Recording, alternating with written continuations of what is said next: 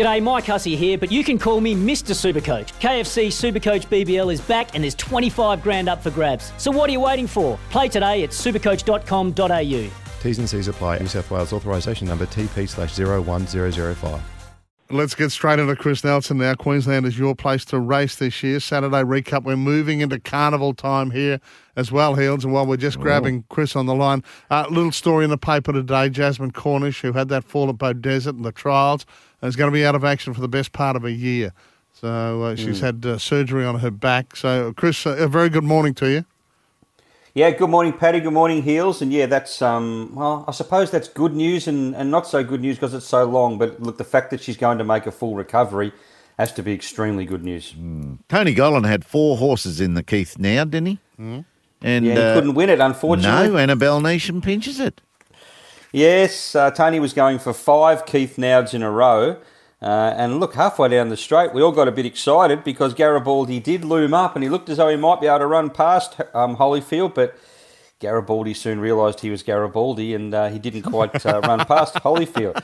No, no offence there. I love Garibaldi. He, he gave it his best shot. And look, he beat the rest of them by a fair space. Holyfield was too good. Brody Lloyd gave Holyfield an absolute peach of a run. Uh, Annabelle Neesham had him, uh, I wouldn't say trained to the minute. They say there's a bit more improvement to come out of, uh, out of Holyfield because he's heading towards a race on Magic Millions Day, which is 10 weeks away.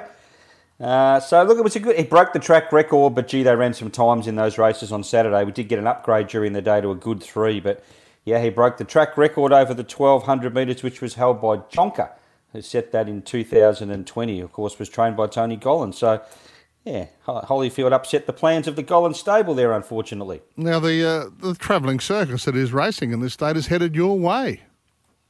It is. It's a massive uh, weekend of racing and a massive week up here, Paddy. We've got the uh, Mooloolaba Cup, which kicks off the summer carnival at the Sunshine Coast on uh, on Saturday. Now we've got ten weeks of fantastic racing. We kick it off at the uh, the Sunshine Coast. We go to the Gold Coast uh, the Saturday after. We've got the Recognition Stakes and the Tattersalls Classic. Then we go all the way through.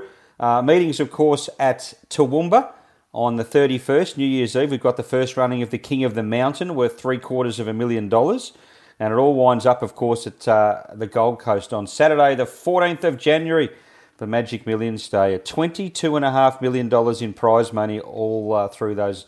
Well, it's actually nine weeks because there's two meetings on Saturday, the 31st. Uh, Doomben during the day, and that Toowoomba meeting is during the night. Oh, big time. How's Big that? carnival. What's what's the deal with these two-year-olds in Queensland, Chris? You know, do, the, have they got a decision between Magic Millions or something called the debut?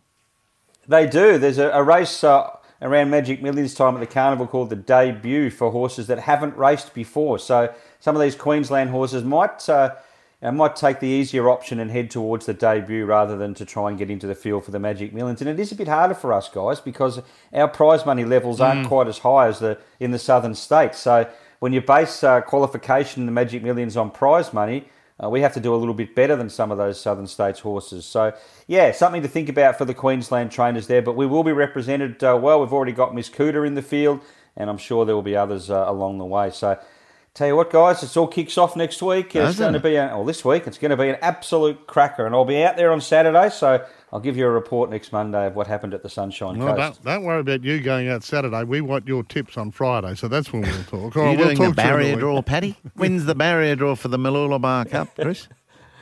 Uh, no, just normal on Wednesday. Nothing, nothing big with that. They only really have the uh, the big time barrier draws on TV, etc. When they're Group Ones Heals, and uh, this isn't a Group One race, but no need for never Welsh, eh? Mind. No, no need no for need for Welsh. Uh, he can stay home. He can stay in the studio.